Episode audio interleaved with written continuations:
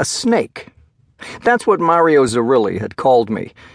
And now, just an hour later, something was slithering across my cracked kitchen linoleum.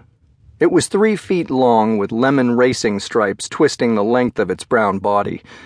I watched it slide past the wheezing fridge and veer toward the kitchen table, where my bare feet rested on the floor.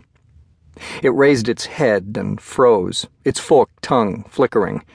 It had caught my scent.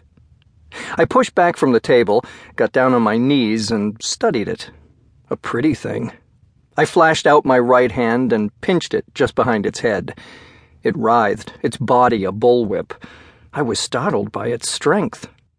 I carried the snake into the bedroom, opened my footlocker, and used my left hand to empty it, tossing a half dozen New England Patriots and Boston Bruins sweatshirts and a spare blanket onto the bed. Beneath the blanket was a Colt 45 that once belonged to my grandfather. I tossed that on the bed, too.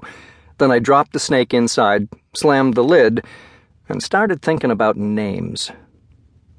Stop it, I told myself. The garter snake was probably an escaped pet, the property of someone else in the tenement building. How else could it have found its way into my second floor apartment? When I had the time, I'd ask around, but if no one claimed it, I'd be heading to the pet store for a suitable cage. I could hear the snake blindly exploring inside the footlocker, its scales rasping as they slid against the wood. I couldn't help myself. I started thinking about names again. Mario leaped to mind, but no, I couldn't call it that. I liked garter snakes. If Mario had sneaked it in, it would have been a copperhead or a timber rattler.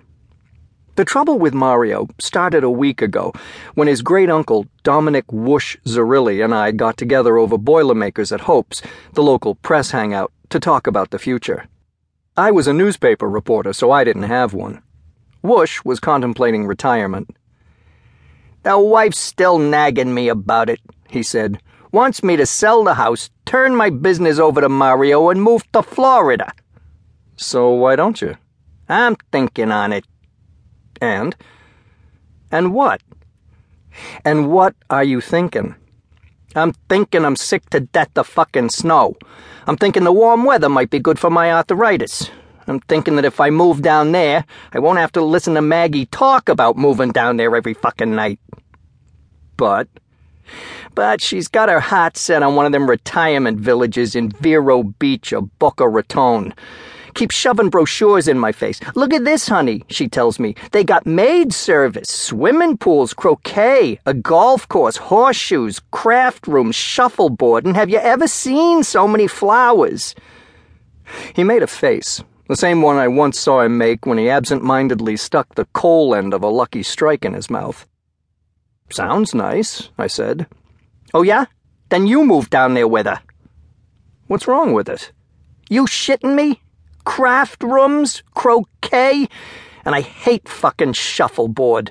No way I'm wasting whatever years I got left listening to a bunch of wheezers with bum tickers and colostomy bags pass gas and brag about the grandkids that never visit while they wait for the Reaper to show up. Jesus Christ, Mulligan, have you ever seen them fucking places? They're full of old people. Whoosh was a few months short of eighty.